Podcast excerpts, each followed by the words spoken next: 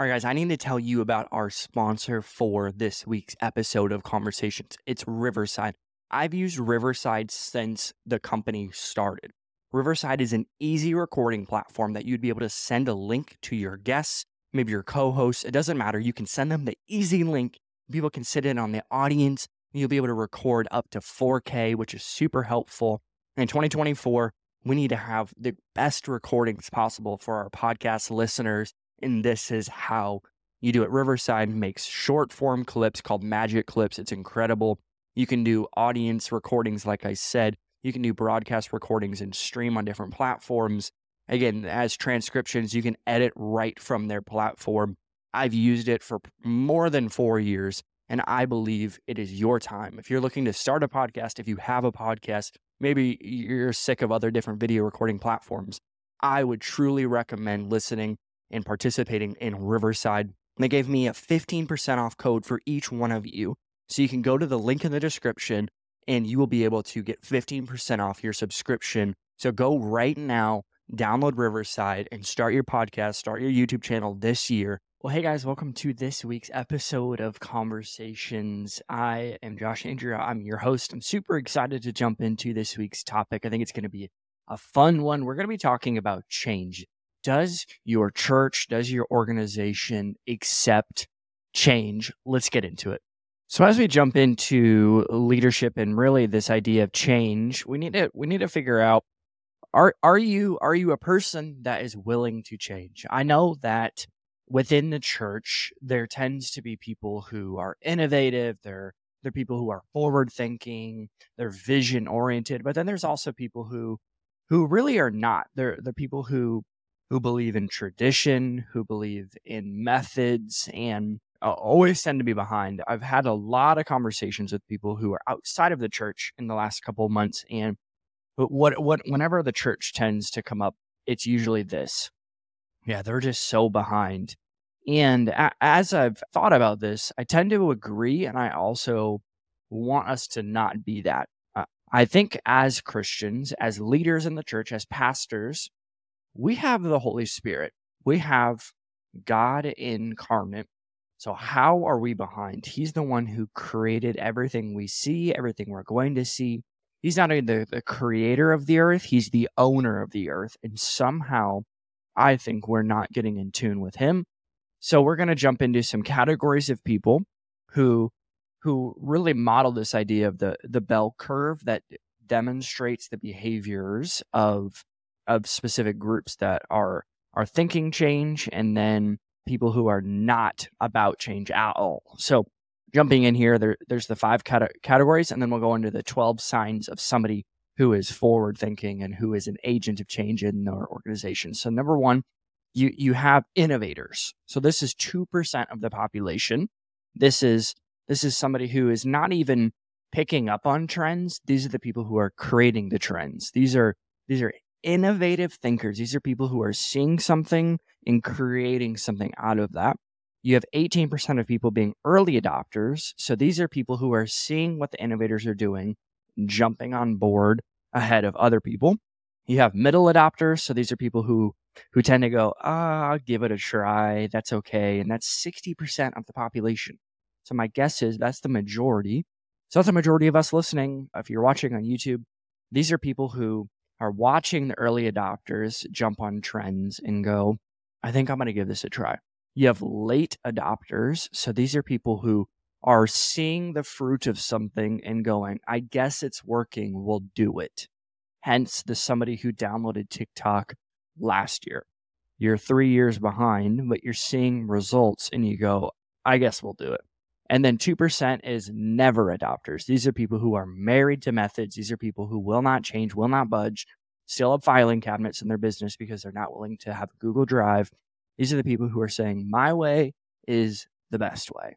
So jumping into 12 characteristics of somebody again, this this is somebody who wants change. This is somebody who I would say is an innovator and an early adopter. So this is 20% of the population.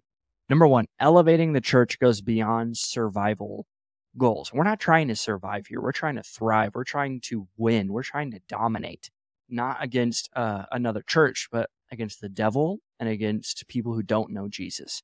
We are trying to win souls. We're trying to reach our city and we're going to go. We're going to do whatever it takes. That's somebody who goes, man, we're not, we don't have survival goals here. We're not trying to just survive. We're not just trying to get by. We're not just trying to do things because we've always done them. We're trying to go forward. And those are the people, again, who are going to win. And again, this is big risk, big reward. These are people who are saying, man, this goes way past the idea of just surviving. We're trying to thrive. We're trying to win. And again, we're trying to dominate. So again, we're gonna we're gonna push back the the survival goals. We don't want to just survive. We want to thrive. We want to dominate. We want to win. That's number one. Embracing new ideas and innovation is our norm. So embracing new ideas. By the way, this isn't truths. All all these twelve. We're not saying embracing new truths or or new revelations. No, no, no. We have our scripture. We have the Hebrews 13 8 memorized. We know that God is the same yesterday, t- today, and forever. So, so our our mission stays the same, and our hmm. truth stays the same, but our methods and our ideas can change. So, we're going to embrace new ideas and innovation. This is just normal. This isn't something to be overly celebrated. This isn't something to be wow. This guy's such a brilliant, thought out leader. No, no, no. This is normal to us we got a new idea. We got innovation. Again, 2% of human population is an innovator. So we celebrate that. Sure. But it's normal after a while. This is something, innovation is just normal. Us coming up with a new social media strategy, us coming up with a new um, method to reach lost people in our city that nobody else is doing in the world. That's great. That's normal to us because again, we're people of change and we're people of, we're being on mission. I'll say that. We're living on mission. And again, embracing new ideas and innovation is just normal to us. That's that's an organization, that's a church who definitely accepts change. Number three, maverick personalities are not just accepted, but celebrated. A maverick personality is somebody, again, they're there to win. They're there to dominate. They're not there just to get a paycheck. They're not there just to get by or just because my dad is a pastor. So I guess I have to be a pastor. All that's fine if that's something that you're willing to accept. But a maverick personality is not just accepted. So this is somebody coming in and going, hey, this is what we're going to do. We're going to dominate. We're going to win. And this is how we're going to do it. Let's go. To some people, that could be offensive because it's like, whoa, whoa, whoa, slow down, bro. You, you've only been here for six months. You're, you're in your 20s. I was in my 20s once too, buddy. I get it. No, no, no. No, no, no. It's not even just accepted. We're going to celebrate that. And by the way, whatever you celebrate gets repeated. So you want you want to you want an innovative culture, you want a forward thinking culture, get some mavericks in your organization and celebrate them. Celebrate that publicly because whatever you celebrate publicly will be repeated because everybody loves being celebrated. So we're, not just going to accept people. We're going to celebrate people. We're going to celebrate the people who are bringing results, not just idea. We're going to, we're going to celebrate the person who is coming in and saying, I want to dominate and our team's coming with us. That's somebody, again, you want on your team. Our congregation thrives on tackling audacious challenges. So this is a congregation. This is your church all going, hey, we got, uh, we understand that God's given you a massive vision for this city. We're with it. We're with you. Not with you forever. Run away from the person who says, I'm with you forever. That's the most insecure lie ever. Nobody's with you forever besides your spouse and God. That's it. Everybody else, uh, seasons come, seasons go with people. We understand that. And we, we our congregation, our church again, is going to thrive in this in this culture in this ecosystem of saying, "Hey, we're going to we're going to reach 10,000 people next year." Some people might go, "Why? How? Huh?" Other people go, "Let's go. What do I got to do? Do I got to show up early? Do I got to set up pipe and drape? Do we get are we gonna start a new campus? What are we gonna do, Pastor? I'm in. Let's reach souls. That is a congregation who gets it. And by the way, I'm not saying every church needs to be like this. I'm just I'm specifically talking to the visionary, to the person who goes, Man, I want to do big things for God. I just don't know how. These are great traits to look for in people that you can bring around you to build your team with. So again, we're gonna we're gonna tackle audacious challenges every single year. You have big vision, you have big goals, but we're gonna do whatever it takes to meet those goals because again, vision without implementation, we're not gonna be hallucinating in the this big idea of big goals because we know habits speak louder than goals. So we're all working together, unified for a mission. That's a church that's winning. That's a church that's reaching people, discipling people.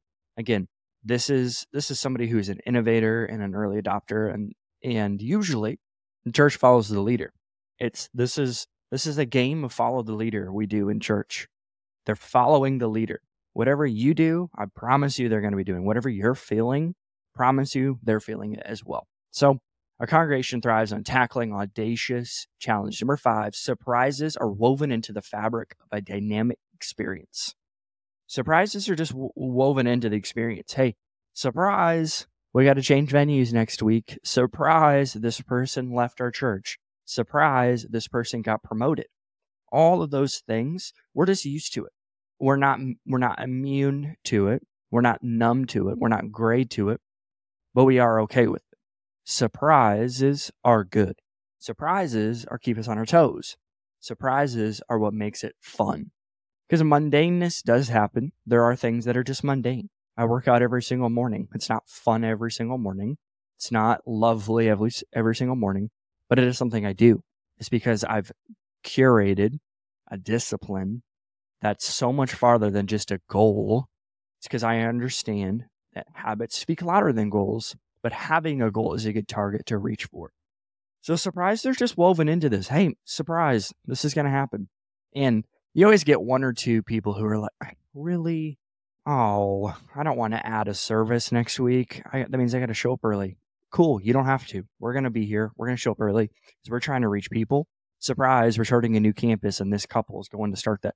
Oh, really? I loved how they sang at our campus. Cool. Go over to that campus then. That's fine.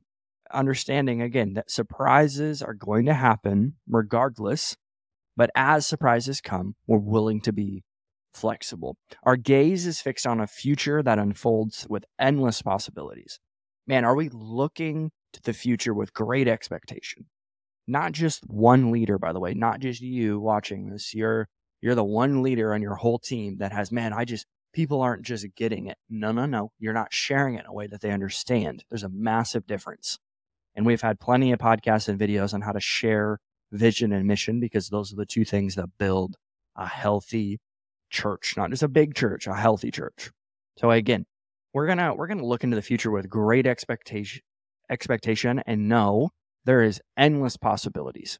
There's there's so many things we could do. That doesn't mean we're gonna do all of them. We're gonna do what God tells us to do, and we're gonna try our best. At the end of the day, we're not seeking perfection. We're just saying, hey, try your best. Whatever your best is in this season, again, it might look different than last season or the next season, whatever your best is, I promise you, if we do that and we seek God in its fullest and know that that is our mission, we're going to seek God and seek his people, man, we can know that the best is yet to come. That's not just a that's not just a, a saying or a statement, it's a belief. It's a value. It's saying, hey, this is something that we value.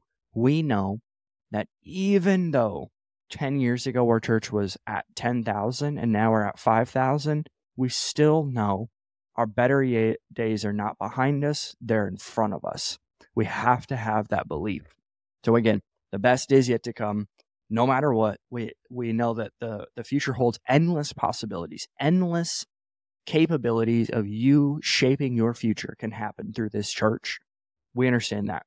But we do know it's going to take hard work and it's going to be worth it at the end of the day. Number seven, leaders champion for thinking beyond traditional boundaries. If you have somebody on your staff who is coming with new ideas and new results, and you are shaming them for coming up with new ideas, you need to quit. You need to you need to get out of the way. You're in the way for what God's trying to do. You're the linchpin to your church's growth. You're the linchpin. You're the lid to your organization's growth because you're saying the results that they are providing are showing you the patterns are not yours, which shows the only idea that's going to win is my idea, which means whether you will say this or not, their voice doesn't actually matter. Their hands do. And if you want their hands more than their heart, you should not be in ministry. You shouldn't be in ministry. You, if their if their heart matters than their hands, you are called. You're called to do this because we are in a, a heart surgery business. We are people who understand that through God's word, anything can happen. And, and when we're building God's house, anything can happen as well, especially somebody coming in and seeing a new vantage point, new idea. And again, they already tried it. There's a pattern, and you're going, no, we're not going to do that because that's something that we've never done. Okay. So five years ago, when you never did that idea before and you did it, what happened? You accepted it and you implemented it just as much as anybody else can come into it. And we're going to champion leaders for that. We're going to champion people. We're going to celebrate people for coming up with new ideas and going past the traditional boundaries. Man, maybe they did a TikTok Bible study. Cool. That's so cool. We love that. We want to champion that. We want to thank them for it. We're not going to be the question askers when they talk about it either. You're sitting at the staff table and they go, Hey, I want to share a win this week. Last week we did a TikTok Bible study and 50 people were in and they all and 27 of them got saved. Oh my gosh, that's so awesome, dude. Praise God, you're doing so good. And there's one guy. What do you mean? What church they going to? What's your definition of discipleship? All this stuff is great, by the way. But what you just did is shot down somebody's win in the moment. There's a difference. Know when to confront something, know when to celebrate something, know when to be quiet. The best leaders are the ones who know when to be quiet and when to speak up and you got to have the balance of both. So again, leaders championed for thinking beyond traditional beliefs. We're not just we're not married to traditions. Think about this. The Pharisees were married to traditions and they crucified the very thing that was actually there to com- complete their perspective and belief system. The whole Old Testament painted a picture of somebody that was Jesus. Their painting in their mind wasn't the one that they, that they was right in front of them and they're still waiting for him. And he died 2,000 years ago and was resurrected and was a true Messiah. And there's people who are still waiting for him. And he was there. Number eight, tradition evolves as we boldly redefine how things are done. So the, the traditions we do, the values we have are evolving. Values in itself will change over time. There's core beliefs, there's core, there's core values that I don't think will shape very much again, but you're not married to even those. There are absolute truths. There's doctrine. You don't you don't waver on that. But the the way you do things, the the the style, I'll say that, of your organization will change. So your traditions are going to evolve. The things that you guys do every single year might evolve. You might not do the same Christmas Eve service every single year. That's okay. Traditions evolve, and we need to redefine how things are done if something isn't working, let's try something different. But Josh, you don't understand. We've been doing this longer than you've been alive, and it worked for 20 years. Yeah, I understand that. And it's okay to try something else. It's okay to do online services if that's something that your church wants to do. And it's also okay for a church to not do it. We we get in this like analysis paralysis of what other churches are doing and think that it's going to work for our context. Here's the reality. Your church will always look like two things your city, your zip code, your region, probably in a five mile radius of where your church is, and your lead pastor couple. Whoever that couple is and whatever that city is, that's what your church is going to look like. It's going to feel like. So your inner city Chicago and Portland, Oregon, Oregon, it's going to look different. And that's okay. That's the body of Christ. We celebrate that. We celebrate what you're doing and we want to learn how you got to those results. We don't want to copy and paste what you did, but we want to learn how you got to that thought process and apply it to our context. My wife and I, we are in Southern California. We're not going to take specific methods that somebody in Maine would do, but we will try our best to learn how they got there and go, man, that thought process they got there, we need to apply that to our context to be better leaders. Again, we need to we need to evolve as humans. We need to evolve as leaders. Again, not on truth, not on truth. We don't we don't waver We don't shape our truth to meet specific people. No, no, no. The Bible's been around longer than all of us have been alive. It's transformed more lives than all of us combined could even try to do because we can't do any of that. Again, the Bible is an absolute truth. So when we read it, that's truth. Everything else is not. It's your interpretation of truth and your style. That's how we can celebrate a church that doesn't look like us because we're saying they're teaching the Bible, people are getting saved, people are getting discipled. What more could you ask for in a church, right? We just need to get out of the judgmental world and learn how to celebrate people who are doing something that doesn't look like what we're doing, but they're having results. Again, we need to we need to evolve. Number nine, congregation members proactively engage with external needs. So the people in our church are actually meeting the needs of our city. Nothing worse than a, than a church who's not meeting the needs of their city. At that point, I don't know what you're doing. I don't I don't know your your strategy. Maybe it's maybe simply it is just to do services. That's at the bare minimum meeting a need of, of a city because people need to worship Jesus. We understand that. But does your church go into your city and reach people who don't look like them, who don't have the same belief systems as them, and just simply meet a need? Do you want to grow your church? You want a growth strategy for 2024? Meet the needs of your city and have no agenda. Don't have agendas. That's manipulative. If you have an agenda, hey, I, I want to serve you, and you need to come to our church. I want to serve you because God loves you and I love you and I cherish you. And I believe that, man, whatever's in front of you is so much bigger than what was behind you. That's it. Not all that. And, but I need you to come to my church and I need you to serve twice a month and I need you to start tithing immediately. No, people are human beings. And we need to understand that if you are a pastor, if you're a leader in the church, we're on the journey with human beings. And every single human has different junk, hurts, habits, and hangups, right? That's okay. That's because we're all human beings and people are not projects. We can't turn people into projects. There's no, you can't point to one scripture in the New Testament or Old Testament where somebody who wasn't the Messiah, because we always teach Jesus did this, you need to do it well, Jesus was the Messiah. We can learn how he did something, but keep in mind, you're not the Messiah. You're a human being who, yes, has the same power that rose Christ from the dead. In John 16 33, we're going to do greater things than Jesus even did. Yes. And Jesus never looked at anyone as a project. He looked at them as human beings. He looked at them as his creation. He created them. We didn't create people, and he did. Jesus created them and still didn't think them as a project because in his eyes they're human beings and he there wouldn't be for there is no condemnation for those who are in Christ Jesus Romans 8 1 there wouldn't be Romans 323 eh, we all we all fall short right we all fall short of the glory of God he those scriptures would not be in the Bible if God thought of us as projects because he would say hey this is the four step process to get somebody to to salvation and be completely sanctified no it's our responsibility to buckle up to have people in our homes and just point them to the truth. Hey, this is what the Bible says.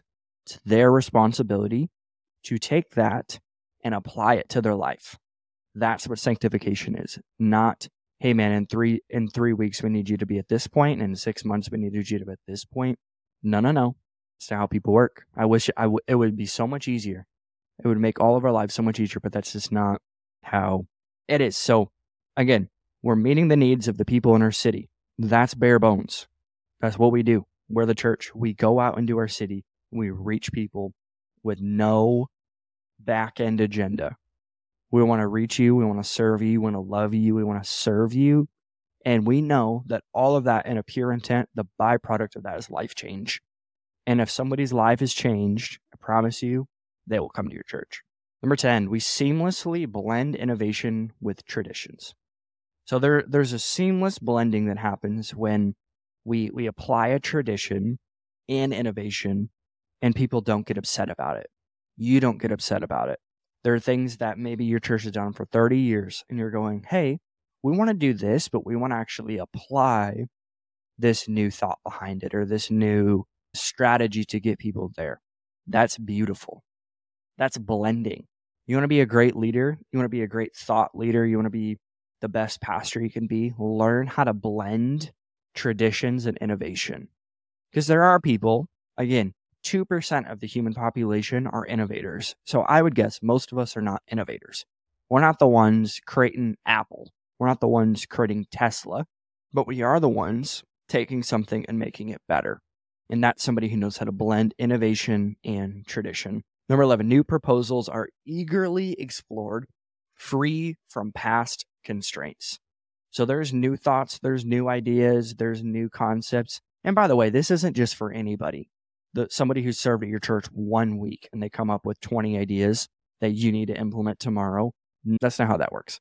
I'm talking to, to your staff, to your core leadership team, and they're coming to you consistently with new ideas to reach people. They have new ideas to disciple their people better, whatever. Man, let's celebrate that and let's not have weird constraints or or walls put in place for people not to create innovation or change within their space. That's wrong and that's weird. We don't want to be people who are lynchpinning people from their growth. We want to be catapults. We want to send people forward even better than us. That's fine. You could I want you to be better than me. I pray you're better than me because that's my goal. My goal is not to have a platform. My goal is to be a platform. My goal is for you to stand on my shoulders and go higher than I ever did. I'd rather work as hard as I can to get somebody else to go farther than I did than hope and use everybody else to get to my goals. That's a selfish leader. Number 12, exceptional forward thinking staff are drawn to our mission. How many people in the last five years have moved to be a part of your visionary mission. And they're forward thinking, they're innovative, they're leaders, they're leaders of leaders, they're pastors of pastors. And they're saying, man, I want to be a part of whatever you're doing because God's here. And I believe that with your vision, we're going to change a city by serving them. How many people? And that's okay. It's okay if it's one, if it's okay if it's zero. Self awareness is the first first opportunity for you to change something within your organization. Are we getting the best of the best, or are we getting everybody else's leftovers? And that's okay. We'll take whoever. And a true leader can take the worst leader, not even a leader at that point. They got nothing. The best leaders can take those people and turn them into agents of change. Absolutely. That's great. And how many people who are already there are coming to you and saying, "Hey, let's join up. Let's let's make a difference together. We're better together." If you got a lot of people doing that, I promise you, you've got a big vision and you're making room for them. The best leaders, in my opinion, are creating space and room for other people's visions. Hey man, what's what's your what's your end goal here? What's your end goal? Not even not even including organization. Money wasn't an idea. None of that stuff constrained you. What do you want to do? Man, I just want to do prison ministry. Oh my gosh, that's incredible. Tell me more about that. And they share their vision and instead of them trying to find another place that that actually works, why don't you make room for them? Hey man, I want I want to I want us to do that. What do you need from me to help you lead that and run with it? Whatever whatever God put on your heart, I can see it.